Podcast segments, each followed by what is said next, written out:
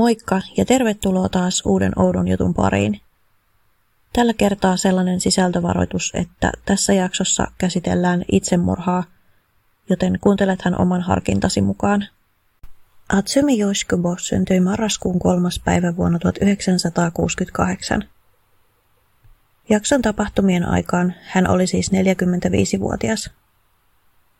Atsumi varttui Ytossa, Japanin eteläisimmällä suurella saarella Kyushussa – Kouluaikoinaan hänen on kuvailtu olevan hiljainen ja fiksu oppilas, joka nähtiin usein lukemassa kirjaa tai piirtämässä mangatyylisiä kuvia.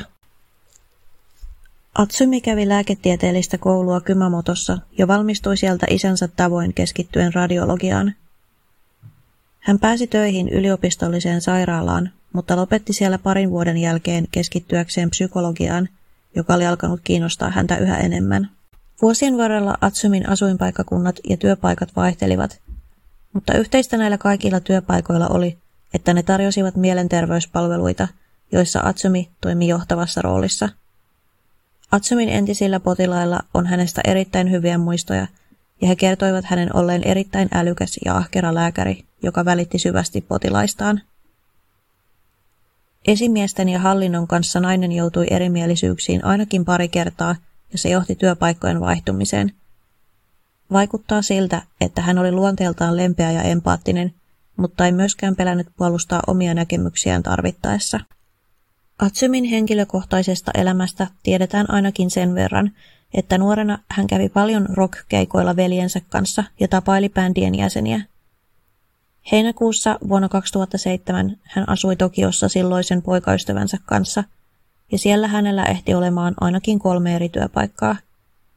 Atsumin kerrotaan olleen läheinen äitinsä kanssa, mutta jossakin vaiheessa he riitaantuivat, ja muutettuaan Tokioon asumaan Atsumi halusi katkaista välit perheeseensä. Perheen isä oli kommentoinut asiaa niin, että hänen tyttärellään on oikeus tehdä niin halutessaan, ja heidän pitäisi antaa hänen olla. Siitä ei ole tietoa, missä Atsumi työskenteli tai millaisessa elämäntilanteessa hän oli vuonna 2014 matkustaessaan Kanadaan.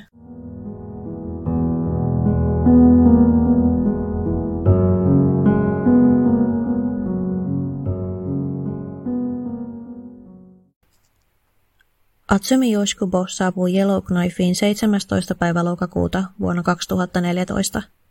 Hän matkusti yksin ja varasi itselleen viikoksi huoneen kaupungin suurimmasta hotellista – Yellowknife on Kanadan luoteisalueiden ainoa kaupunki. Sen väkiluku on alle 20 000 ihmistä ja sitä kuvaillaan lämminhenkiseksi yhteisöksi. Yellowknife on suosittu matkakohde ulkomailta tulevien ja etenkin japanilaisten turistien kesken. Se on kuuluisa lukuisista järvistään, ulkoilumahdollisuuksistaan sekä erityisesti revontulista, jotka ovat nähtävissä jopa 240 yötä vuodesta. 19. päivä lokakuuta Atsumi vieraili paikallisessa lahjatavaraliikkeessä ja osti sieltä kaksi kahvimukia, jotka paketoitiin hänelle valmiiksi. Näitä ovat kaikki videomateriaalin nähneet pitäneet tuliaisina, jotka hänen oli tarkoitus viedä Japaniin sitten, kun hän palaa sinne. Samana päivänä hän kävi myös Yellowknifein turistien infopisteellä tiedustelemassa kierroksista, joidenka mukana pääsee katsomaan revontulia – Valitettavasti tuolloin kuitenkin suurin osa näitä kierroksia järjestävistä yrityksistä oli lomalla, sillä ei ollut vielä talvikausi. Videoilla Atsumi vaikuttaa hyvän tuuliselta ja uteliaalta.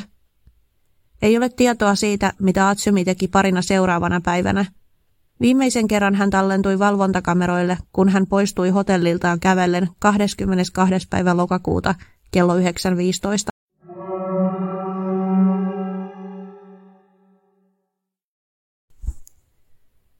Atsumi nähtiin viimeisen kerran elossa aamupäivällä 22. päivä lokakuuta, kun hänen ohitseen ajanut autoilija Kerry Real oli kiinnittänyt huomiota kauniiseen aasialaiseen naiseen, joka oli pukeutunut pinkkeihin ulkovaatteisiin. Nämä eivät olleet kuitenkaan mitkään varsinaiset pakkas- tai erävaatteet, vaan enemmänkin sellaiset nolla, nollakelin vaatteet. Nainen käveli kohti pohjoista Ingraham Trail-nimisen moottoritien varrella Yellowknifein laitamilla ja hän kantoi mukanaan kameraa, Kerry oli miettinyt, pitäisikö hänen pysähtyä ja tarjota naiselle apua, sillä ulkona oli hyvin kylmä. Atsumi kuitenkin käyttäytyi rauhallisesti, joten Kerry ajatteli, että hänellä on kaikki hyvin ja jatkoi matkaansa töihin. Tätä päätöstä Kerry kertoo myöhemmin katuneensa. 27. päivä lokakuuta Atsumin katoaminen pantiin merkille, kun hän ei kirjautunut ulos hotellista ajallaan. Itse asiassa tällöin oli kulunut jo kaksi päivää siitä, kun hänen olisi pitänyt kirjautua hotellista ulos. Hotellihuoneesta löytyivät Yoshikupon matkatavarat, jotka olivat edelleen pakattuina. Kun poliisille ilmoitettiin kadonneesta turistista, se tarkisti ensitöikseen Yellowknifein lentokentältä, olisiko Atsumi lähtenyt paluulennolle Japaniin, ja sai tietää, että hän ei ollut koskaan noussut tähän lentokoneeseen. Kun paikalliset saivat kuulla japanilaisen turistin katoamisesta, he huolestuivat hänen turvallisuudestaan. Sääolosuhteet, vaikea maasto sekä villieläimet olivat todellinen uhka. Paikalliset arvelivat, että nainen on saattanut eksyä laajaan Yellowknifea ympäröivään taigaan. Pohjois-Amerikassa taigaa kutsutaan yleensä boreaaliksi metsäksi tai lumimetsäksi – se tarkoittaa havumetsää, joka koostuu pääosin männyistä, kuusista ja lehtikuusista. Lokakuu ja marraskuu ovat Yellowknifeissa hiljaisempaa aikaa turismin suhteen. Revontulet eivät näy yhtä hyvin kuin muina vuoden aikoina, eikä lunta yleensä ole riittävästi koiravaljakkoajelulle, joka on toinen talvimatkailijoiden suosima harrastus. Toisaalta lunta on kuitenkin sen verran, että metsäpoluilla käveleminen voi olla vaarallista kokemattomille retkeilijöille – Pollut jäätyvät ja muuttuvat suomaisiksi ja lumipeite vaikeuttaa näiden kohtien erottamista muusta maastosta.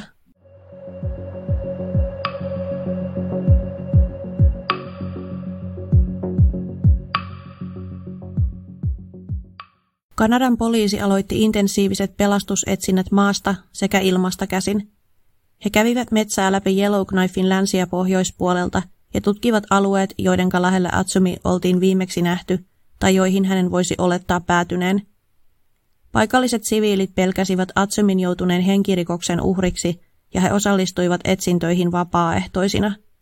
Lisäpainetta tehtävään toivat kylmenevä sää ja pitenevät yöt. Oli kulunut viikko Atsumin katoamisesta, kun Kanadan poliisi lopetti pelastusetsinnät ja ilmoitti, että Japanin poliisilta saatujen tietojen perusteella nainen on todennäköisesti kadonnut vapaaehtoisesti – ja riistänyt oman henkensä.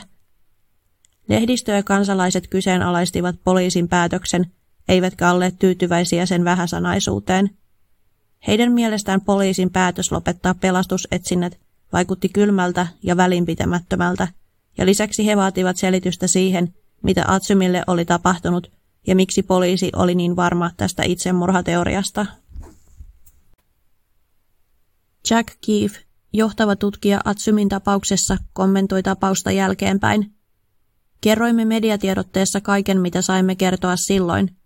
Roolini tutkijana ei ole vastata median kysymyksiin. Minun roolini on vastata uhrin perheen kysymyksiin.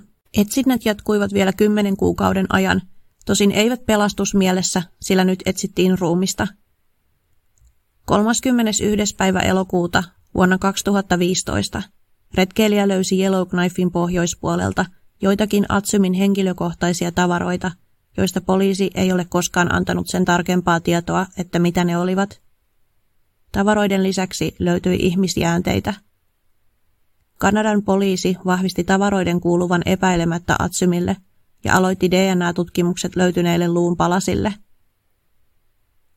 Huhtikuussa vuonna 2016 vahvistettiin, että luunpalaset kuuluivat Atsumille – Ruumiin avausta ei pystytty suorittamaan eikä kuolin syytä määrittämään, sillä ruumiista ei ollut luunpalasten lisäksi mitään muuta jäljellä.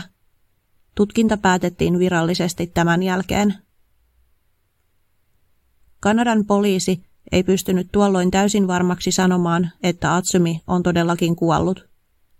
Vihdoin maaliskuussa vuonna 2017 Yellowknifein pääkuolinsyytutkija Kathy Menard kommentoi – Rikosteknisten todisteiden ja DNAn avulla meistä tuntui siltä, että se oli Atsumi Yoshikubo ja että hän oli kuollut.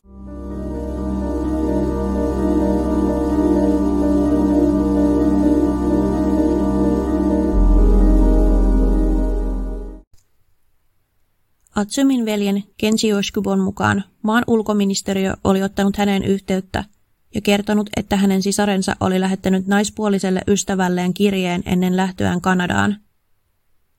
Tämän kyseisen ystävän henkilöllisyydestä ei ole koskaan annettu tarkempaa tietoa. Kirjeessä Atsumi kertoi terveysongelmistaan ja siitä, miten hän menetti työpaikkojaan jatkuvasti. Nämä olivat kuulemma osasyitä hänen päätökseensä tehdä itsemurha. Kenji ei ole koskaan lukenut tätä kirjettä, vaikka uskookin sen olemassaoloon. Kenji ei halua uskoa, että hänen siskonsa olisi vapaaehtoisesti riistänyt oman henkensä. Veljen mielestä Atsumin käytös, kuten tuliaisten ostaminen, viittasi siihen, että hän aikoi vielä palata Japaniin. Löytyy myös toinen kirje. Tämä oli Atsumin tavaroiden joukossa, jotka löydettiin metsästä. Kirjeessä hän kertoi rakastavansa pohjoista ja Yellowknifea ja että hän haluaa tulla haudatuksi sinne. Kirje käännettiin japaniksi ja annettiin Atsumin perheelle Japaniin.